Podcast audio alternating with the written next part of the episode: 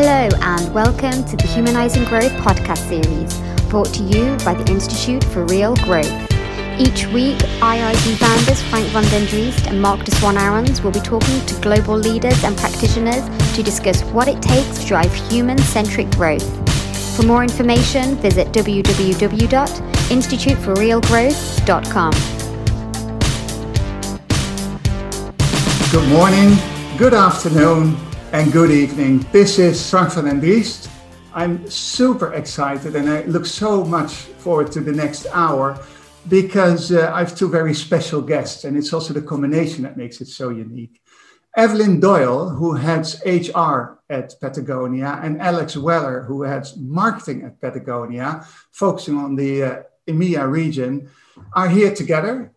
And, and we're going to talk about how you scale activism, how you scale impact, both internally and externally, and how they can reinforce each other, and what the barriers are that we need to overcome. So, with that, Evelyn and Alex, a very warm welcome. Uh, let me start by asking you where are you and how are you? Evelyn. Thank you, Frank. Very happy to be here today with you and with Alex.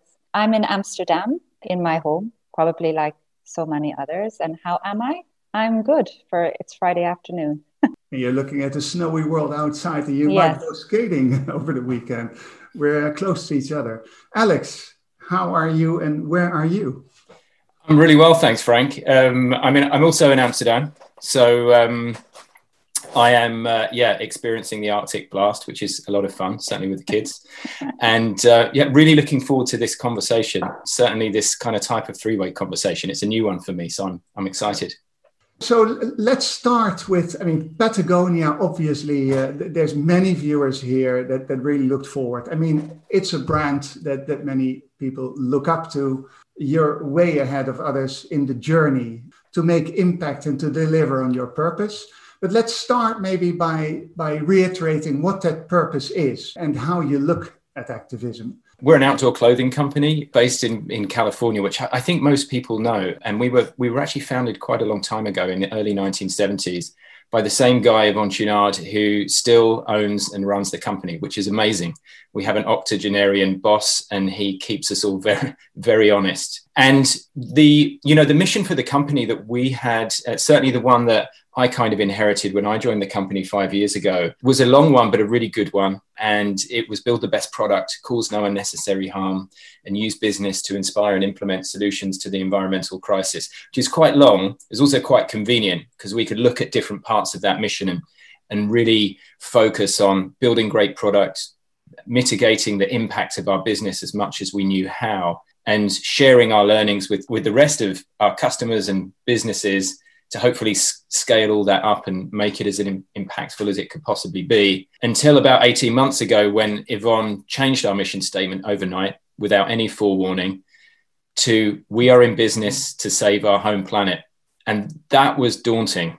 That was a real kind of reckoning for us, moving from a very convenient coat that we were all used to wearing quite comfortably to something that was much tougher to live up to as an aspiration and a mission but that is the journey that we've been on and the introduction of such a single-minded and bold mission statement has has really played a, a, significant part i think in transforming our business over the last year to 18 months. What are the one two or three things that that were most directly let's say the consequence of that of changing that mission statement? What's different now you know the first thing that was different is it had an it had a powerful galvanizing effect insofar as there was really no longer any place to hide within our mission. It was very clear to every single one of us that that was our job, regardless of which part of the company you worked within, whether it be marketing or HR or any of the other parts of the business. The fact that this company exists to save our home planet really helped galvanize us as a company. I think the second thing that it very noticeably did, and in very short order, was accelerate the boldness of the initiatives within the company that both in terms of our focus on our supply chain and really kind of speeding up the necessary innovation within our supply chain which is the most damaging part of our company from an environmental perspective, but also in terms of the boldness of how we speak to the outside world about our work. There was a, a new, bold forcefulness to the language that we use. And the things that followed the change of the mission statement, some of the quite famous work of recent times, The President Stole Your Land, Patagonia Action Works, Vote the Assholes Out. These are all things that I don't think would have happened prior to the new mission. That's impactful. It, it almost feels like I can imagine that if you worked at Patagonia at, at that moment a year and a half ago or so, that it's a moment like, where were you when you heard it, right? So, Evelyn, where were you when you heard it? And more importantly, what was the impact for you? Oh, where was I? I was I, I was with my my team, with Alec Ryan, our former boss, who's now the CEO, and we were kind of all looking at, at each other, saying, "Okay, what do we do with this? And that's what we love about Patagonia. And he, Yvon said when he brought this out at the time, he said, You're smart people, go figure it out. And I'm lucky to be surrounded by smart people. And we're still figuring it out. I think what it did was galvanize us around our mission even more so and brought a clarity to us that we probably did not have before. We have been a mission driven organization for 40 years or more, as, as Alex mentioned. But I think it really just galvanized us. And it couldn't have come at a more opportune moment when you consider everything that's happening since that time as well in this world. Evelyn, that sounds like, uh, yeah, that's, that's all good news. There must have there must have been challenges that come with that. Otherwise, let's all do it, and then tomorrow we'll feel great and we're all galvanized tell me about what what were the challenges that you had and maybe let's start from an internal perspective and we'll also talk about the upside and the things that you've done you know since. But but but tell me tell me a little bit about what were barriers that needed to overcome with that switch. Yeah i mean it's a good question. I think really you have to then look at focusing on how do we communicate and corral our internal community around this new statement? What does it mean for us? And that's collectively as, as leaders and as team members. And I think you have to look at then who is part of this community and are, do they really want to be part of this uh, new mission? And looking at that from a hiring lens, it's really, really doubling down on ensuring that you're hiring mavericks who want to really take part in that call to action to save our home planet and looking for people who are passionate and care about something more than just delivering your skill set to a workplace. And really doubling down also on how do you connect up the talent that you bring in to that mission statement? You know how do you create platforms and processes to unlock their voice to help you in saving the home planet as a company that makes profit and is in business to save the home planet. There undoubtedly were also people that actually felt quite safe hiding behind, you know, focusing on one of the areas. Did you have did you also have to say goodbye and, and, and part ways with, with colleagues who were just not ready for you know uh, you know a company where you couldn't hide and, and had to focus on this and, and be driven by this? We hire slow in Patagonia um, because we take a lot of time. You have to see a lot of people so that we can figure out if you can really bring, you know, a culture add to our organization uh, and want to come with ser- with serving that mission. And not everybody comes to it from the same same angle. Some come from the sports, our core sports. Some come from environmental activism, and then we have a group who come somewhere in between. Um, but we have to unlock, you know, overall, do they have uh, a love of nature and, and saving the home? And I think rather than focusing on, of course, we're like any other organization, some people want to stay with us, some people don't, because um, it is confronting to be in a company that asks bigger questions than just, you know, what's in the financial statement. Um, but it was more about nurturing and making people feel that they had a, a voice, even if that voice came from um, places like how, as an accountant, can I relate to we're in business to save our home planet? Some of that came about by unlocking voice within our financial team to see how they could um, um, come up with ideas around sustainable banking. um, and connect with external people on, on focusing on that. So it's all about how do you connect up the voice that everybody has within Patagonia to our mission. And I think what we concentrated on was more how do we do that rather than and, and creating a safe place for that within our within our community. Since the, the change in the mission statement, what was the commercial, what was the impact on the business? Maybe on sales, on, on orientation also, and yeah. focus on sales, for example. You know, the question of the commercial side of our business and the role of growth within Patagonia is, you know, it's, it's a constant dialogue within the company, as you might expect. We talk about responsible growth, and responsible growth means first and foremost that we're able to take care of all of our most important stakeholders, and that starts with our employees, um, but it also you know continues out to our partners, including our supply chain. So building a company that is sustainable and that includes financially sustainable is, is really important so that's just a sort of a, if you like a foundational context that being financially healthy isn't a bad idea within this company we're a for-profit mm-hmm. company and the one thing that i have certainly experienced in my time here is that the more strident we are in the things that we care deeply about, the more people are interested in engaging with us. And people choose to engage with Patagonia in a lot of different ways. Some people choose to engage with us by learning how to repair their clothes. For some people, it might be their first interaction with environmental activism of some kind. But for a lot of people, engagement with Patagonia is buying high quality clothing from us. To a certain extent, being proud that they can symbolize their shared values with us. And so, as we have become, I would say, more strident and publicly explicit about our, our mission, our community has grown and our business has grown. But I, I need to be really clear that at no point have we discussed the coupling of those two facts. One hasn't been designed to drive the other. But another really powerful outcome of our growth is our ability to also accelerate our impact on the issues that we really care about. No, no, it's like the total snowball effect, right? I mean, one reinforces the other. It's a very motivating answer, I, I must also say.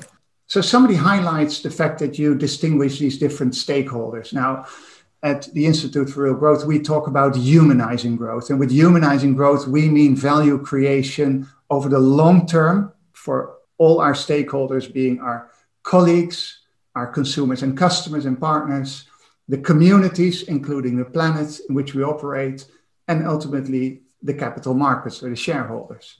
Now, Evelyn, I, I'm asking you that not with you know with your HR cap on, but is there a sequence or an order in the importance of these stakeholder groups for Patagonia? I think it's planet first, um, and I think because that's what the DNA that's that's the red thread uh, throughout our organization. Uh, that's what we hold with our core values. But I think we treat our internal community, our employees, and our customer community, the external facing, they're both equally important. And I think that we treat them in, in the same way in terms of approach, in that we can, just as customers come and vote for with their money by buying Patagonia because they believe, you know, in good quality product that, you know, is is a mission driven organization and, and protecting the planet. Our employees come with their talent and their skills and they vote that they want to be with us uh, to make that change and impact. So one is as equally as important as the other. And I think that that's the way we treat it in Patagonia. And we, we give our employees voice by um, allowing for two month paid internships. You know, when we had the climate uh, actions about a year or so ago, we invented a bail policy where we would give our employees bail and get them out of jail if they went out into the streets and marched for environmental activism. Uh, this is a first for me uh, in terms of my HR career where a company is willing uh, to do that. And it's also about involving our employees just as our customers and gathering them together through events and knowledge sharing. And that's what people from all walks of life, politicians, academics, we want to learn and know what we can do to save our home planet. We actively involve all the different stakeholders and oftentimes bring them all together by what we do. Uh, that that's so fascinating about, and that's also why you know that because we discussed that uh, that that we we also uh, asked Alex to join. So we have an HR and a marketing perspective, and by what you say, actually these are really intertwined in your case. So so if you have this global mission, how do you localize? And and and I run a company that was focused on how to lead global brands and stay locally relevant, but also globally consistent. That's a big challenge. Let's let's start, Evelyn, on, on your end, internally. Is there any adaptations that you apply in your internal programs based on social or cultural differences in the, uh, let's say, in, in the in the employee force? first and foremost, we recognize that, you know, it, everybody is a human being. We're all part of the ecosystem, but we all have something different to bring to the table. So it's a recognition of that. I think in terms of our internal uh, community, we have in EMEA spread across eight to nine countries. Uh, our employees all coming speaking with different languages. In Amsterdam alone, we have 25 different nationalities. So, of course, it's wonderful to have that diversity, but you also have to put in the structures and the programs to to embrace that. And I think again, it's a bit like coming back to our sort of at the top of the call, I mentioned that we had kind of three groups of employees within our internal community. Those who come from a love of the core sports that we operate in, those who come from really being environmental activists, and those who come from somewhere in the middle. They're just deeply passionate about serving a mission. And I think what we try to do consist- consistently is break down barriers that it doesn't matter what function you're in, we're all part of that mission. And we created also about a year ago an Earth University program where we brought cross sections of our employees together in forests, learning together and asking ourselves the bigger questions that are outside of our jobs about, you know, what does it mean to save our home planet? Um, and what does it mean to take direct action? Um, and grounding us together in nature, in forests, and learning about leadership from the ground up, and really confronting yourself and each other as team members about, you know, what's your stake stake in this? What are you going to give? What is you and your job? How are you going to serve this mission? and how are we going to serve it together so i think that that breaks down a lot of barriers in terms of you know the good cultural differences that comes from a diverse group um, and we just keep centering it around that mission that program was four modular programs bringing our retail our office our sales force all together uh, in the forest learning together and you know asking what does it mean to revolutionize what does it mean to have a call to action how do you find your voice building their storytelling capability so that they could be our brand ambassadors uh, internally and externally. And that's another way of unlocking employee voice. In essence, it's really about centering people about uh, around and about your purpose and your mission and educating around that uh, and i think do in doing so can bring those cultural differences together for a greater good alex to what extent have you engaged personally? Like, like, have you been built out? I mean, do you participate in those programs that that Evelyn just talked about? Yeah, I've I've I've not had the good fortune of being arrested by the Dutch police yet, but many of my colleagues have, including my former boss. And yeah, I mean, we uh, certainly for the last spring re- uh, rebellion here in Amsterdam, that was, of course, for those, for those people that live here, was um, a disruptive but important moment. Um, we all play different parts in that, whether in, in as support roles in that work, um, on the ground, helping people out with food and water. But we were very careful to ensure that you know that we didn't have the entire employee population locked on, as they say. And the times that I've been out and campaigned with the company and with my fellow employees and with our customer communities, it's been a, a really um, powerful and, and, emboldening experience. Um, mm-hmm. Yeah, and we've we, have we have done that we've done that many times. But no, to your question, I haven't yet been arrested. No, no, no. Well, well, good. Um, but we, we've been trying hard to. We've been trying. Yeah, we've been trying hard. I mean, that's that's the one good thing is that you know it's it's it's it's something that we actually really try hard to do. And yes, our former boss is very happy that he was uh, arrested to, in that respect. But let's talk, Alex. Just going about you because you came from i think you worked from converse you worked in in a, in a range of different companies and then yeah. five years ago you joined to what extent did you were you clear on your own personal purpose what did it mean to to join patagonia and was there an impact was one impacting the other I, I, think, like most people, I was. This is this is an, an analogy, Frank, that you and I have discussed before. I was I was already on the mountain with regards to my own values um, in relation to sustainability and social justice. But I think also, like most of us, how I lived those values through my work was incredibly mixed. And for the most part, your your work is defined by the culture uh, and it is defined by the management of the company that you work within. And so, moving to Patagonia and really being in an environment and in a culture that actively enabled that those that value set and encouraged you to apply it not only in your work but as evelyn's just explained through through things like marching and campaigning eh, in your own personal life and of course the impact of that is really to accelerate the path to accelerate that journey and, and move you further up the mountain and it does have a very symbiotic impact on the work because the, the deeper that you work in that space, the more you are able to apply that knowledge to the work, in, in my case, to the work of marketing. You know, to give you some very tangible examples of, of how that sort of symbiosis works, you know, once you adopt the mindset of taking responsibility for your impact, and then if you see impact and own it, then the next step, the next course of action is to mitigate that impact, is once you see the impact of the things that you didn't previously consider, like the carbon impact of moving points of sale around the region, or the social impact of investing in platforms like Facebook and Instagram that are propagating hate speech. Once you take ownership of that knowledge and that information, uh, really the only course of action that can follow is to address it and, and to mitigate it. And it comes a little bit back to the mission statement and this idea of not really having anywhere to hide.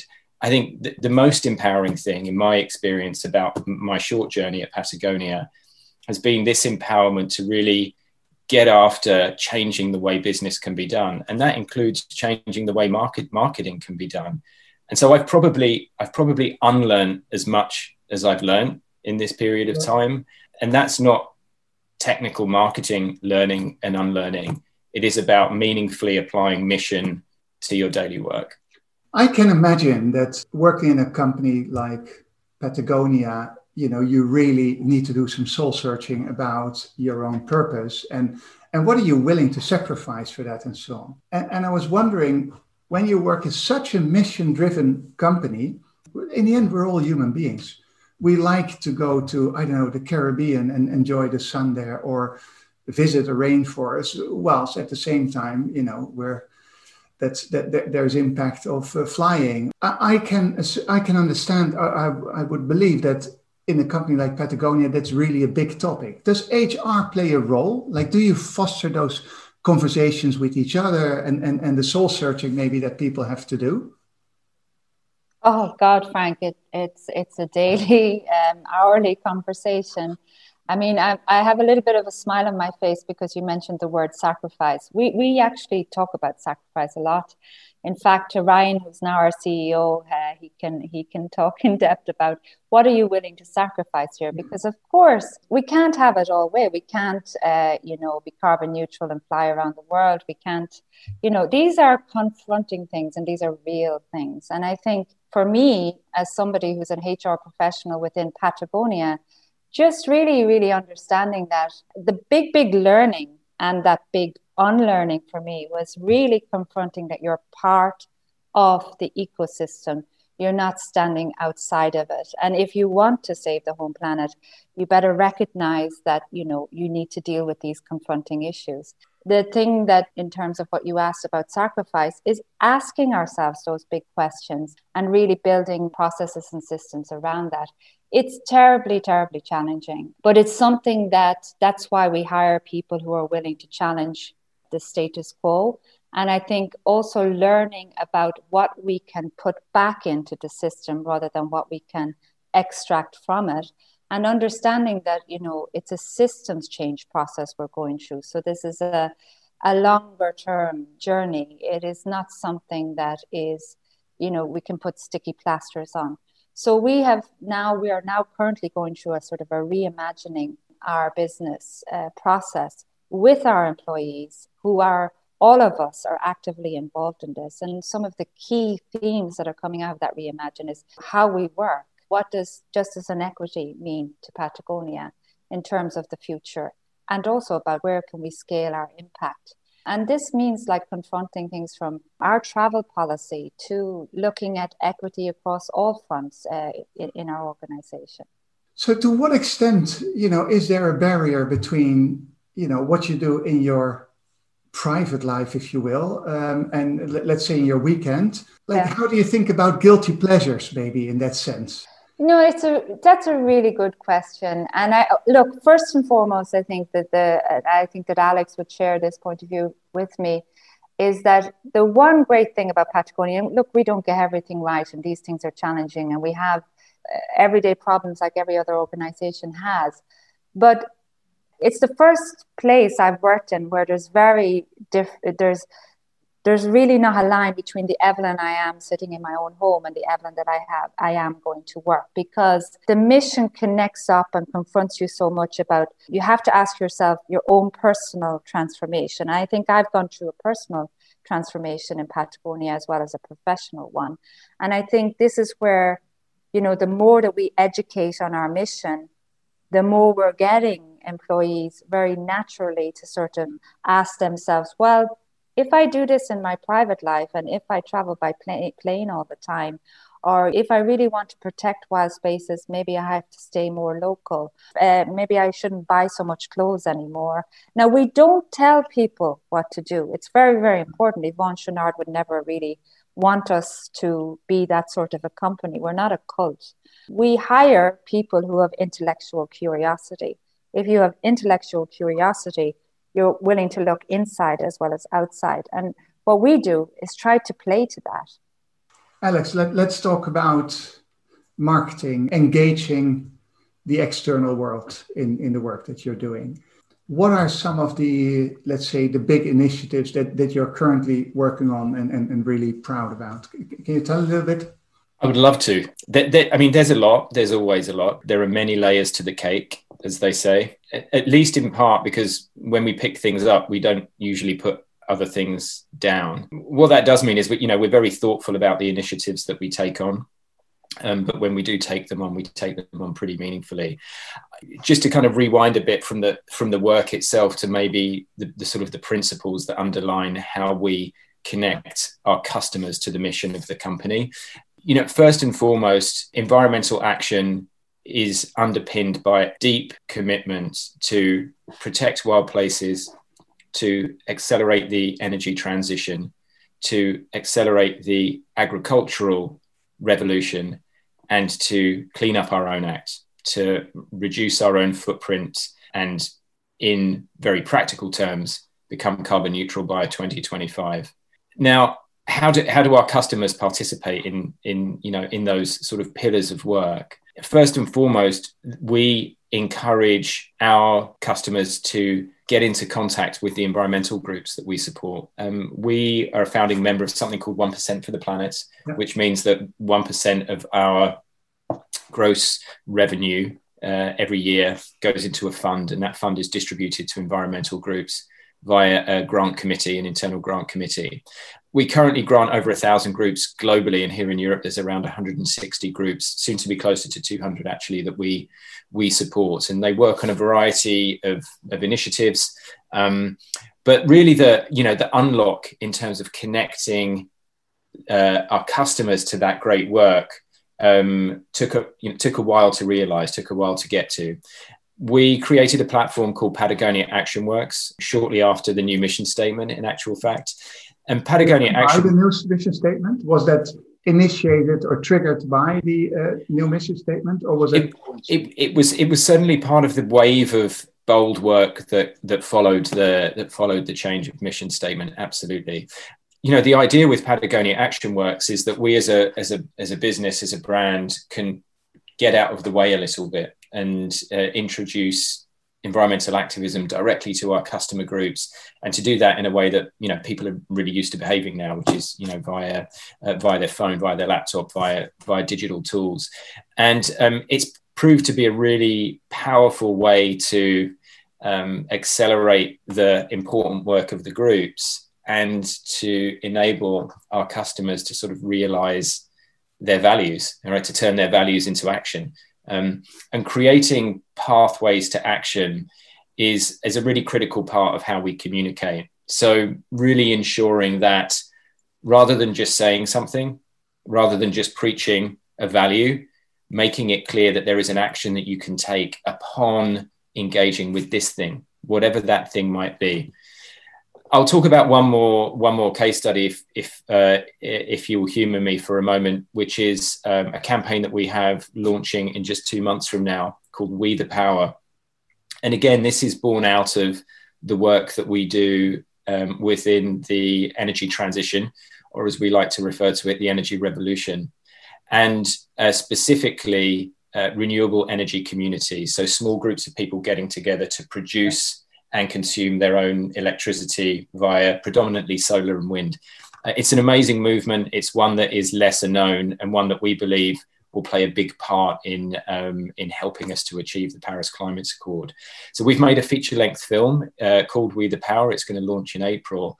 Um, but the most important thing is that we've also gone through the work of partnering with all of the federations across Europe who support the renewable energy community movement to build a plan that will uh, not just get people excited, but capture that excitement and convert it into real meaningful action, which means that people will look at their energy consumption behavior and hopefully realize that very simply they can change it by doing doing something in a slightly different way um, and kind of join this this this important powerful coalescing movement. And so you know the idea of that being somehow marketing, where of course we're using a lot of the tactics of marketing, but really we are using the brand as a platform to accelerate solutions to get people participating in important societal level solutions. That's a great initiative, by the way. It made me think of one of the conversations we had before this webinar is where you said like when i entered i thought that my my objective was basically get people to know and engage as much as with Patagonia as possible. And that you and that at some stage you reframed it. Well, if we're really mission driven, that shouldn't be my objective or my ambition. It should be to have people engage and deliver on the mission or the purpose of, of the company. I thought was a very strong reframe. You, you, know, and, and just to just to build on that point for a moment, if I may, Frank, because th- that was a big light bulb moment uh, for me. And I think, you know, Evelyn sort of alluded to this earlier.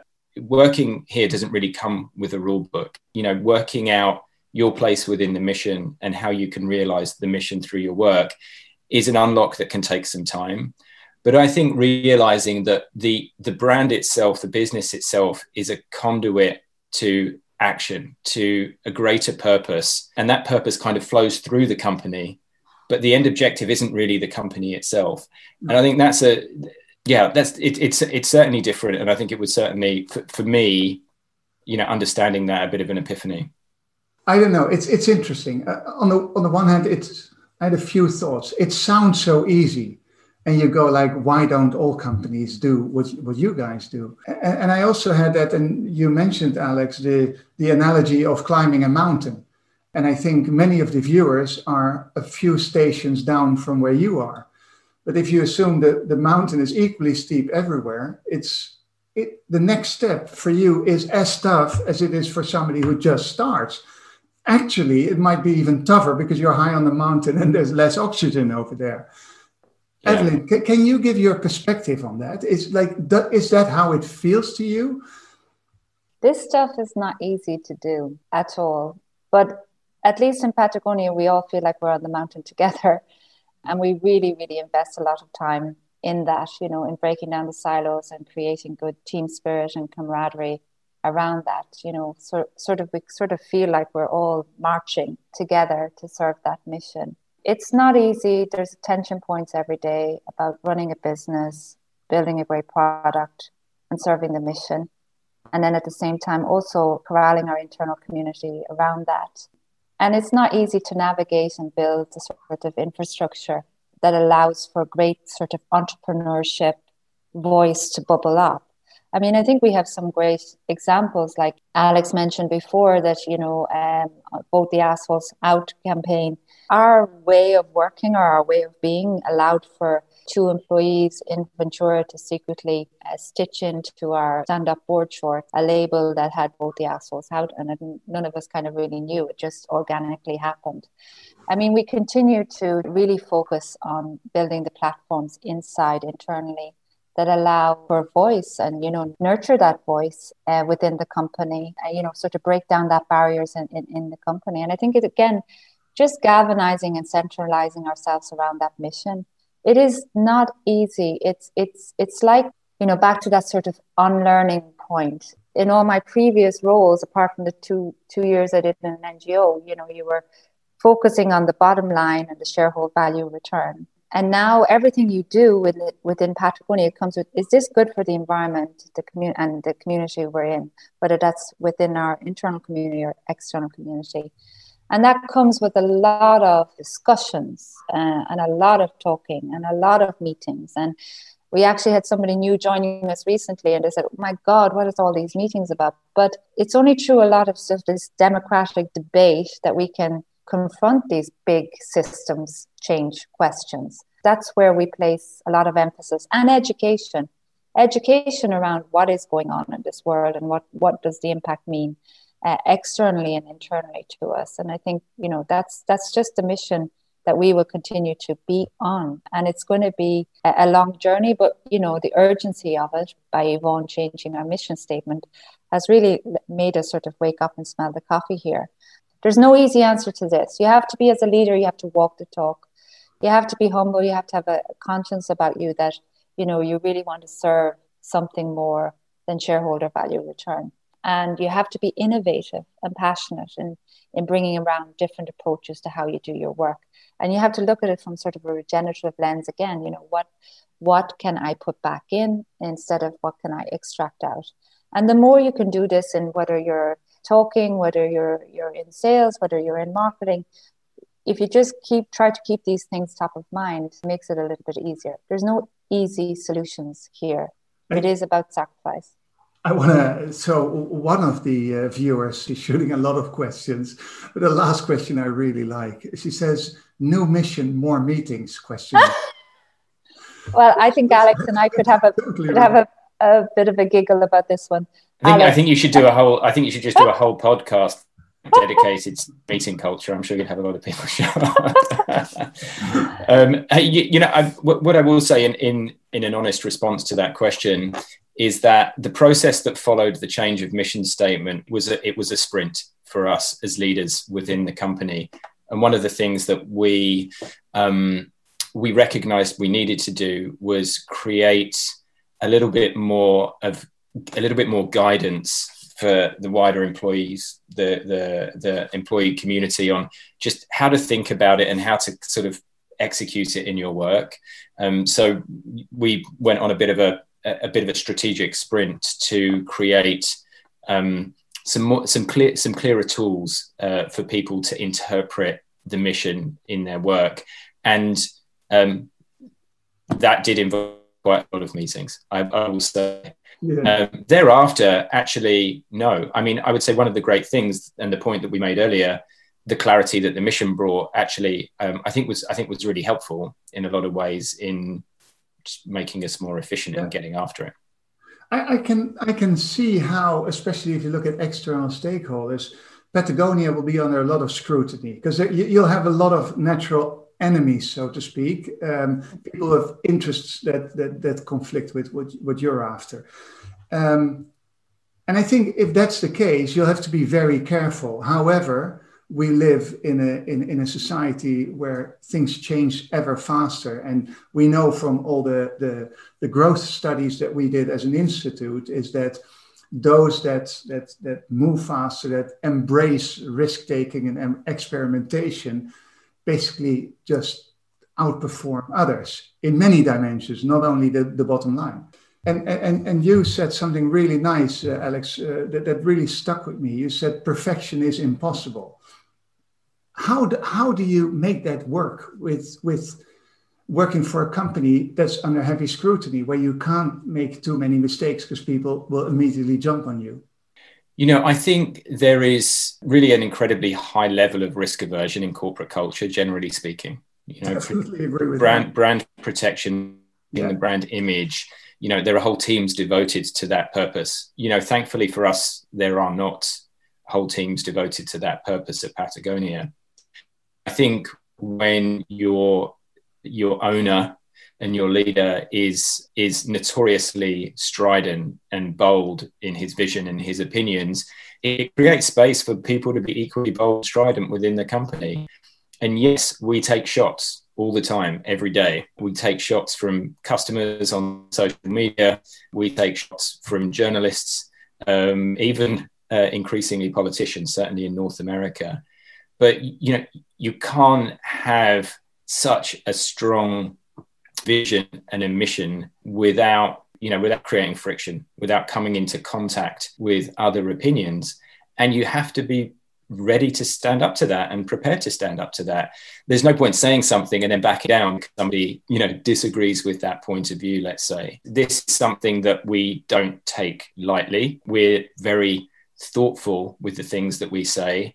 And like any business we spend a lot of time ensuring that the words we use are not offensive, um, that they are not designed to intentionally kind of rattle any individual's cage. They are designed to pull the topic forward. I don't want to use the word conflict, but it is, is a daily part of our reality. That, that, that that's for sure. Hey, listen to both of you. The, the, the, the million dollar questions, knowing quite a few of the audience. A lot of them are CMOs that that, that participate in our leadership program, CMOs of, of Fortune 500 uh, companies that probably can only wish to have a company mission that is so clear, so galvanizing, and makes decisions more easy. The reality is that many don't and, and, and are under heavy pressure from their shareholders, etc just thinking of viewers who are you know a few stations down on that mountain that, that you've already climbed uh, you know halfway or maybe even further where do you start? What are the things you did? I mean you gave us some really good advice. You said hire slowly was a clear call out. You said build platforms and systems realize that you're part of an ecosystem. Is there any, any other tips or recommendations that, that you would like to give the audience?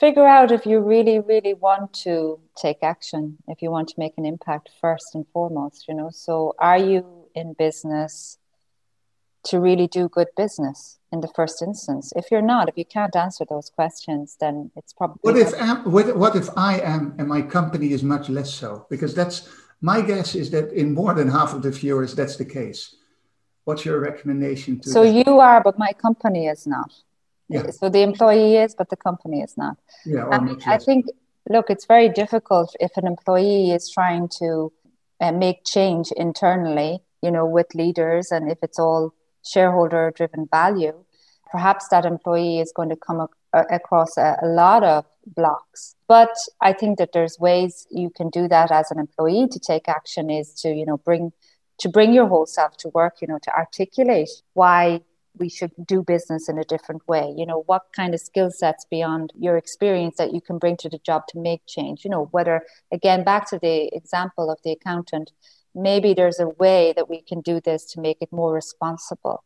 To start talking about how we could become a more responsible business and to finding, you know, to finding your allies within work uh, that that can make that change happen and to try and make uh, influence uh, others uh, you know about doing good business.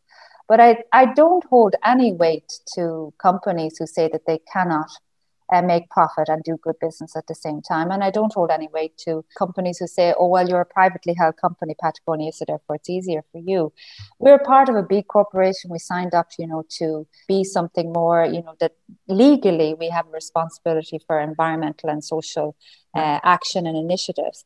And there are many large corporations, Danone, Unilever, they're all, some parts of it are, or they're all trying to gear up to, you know, to being accountable.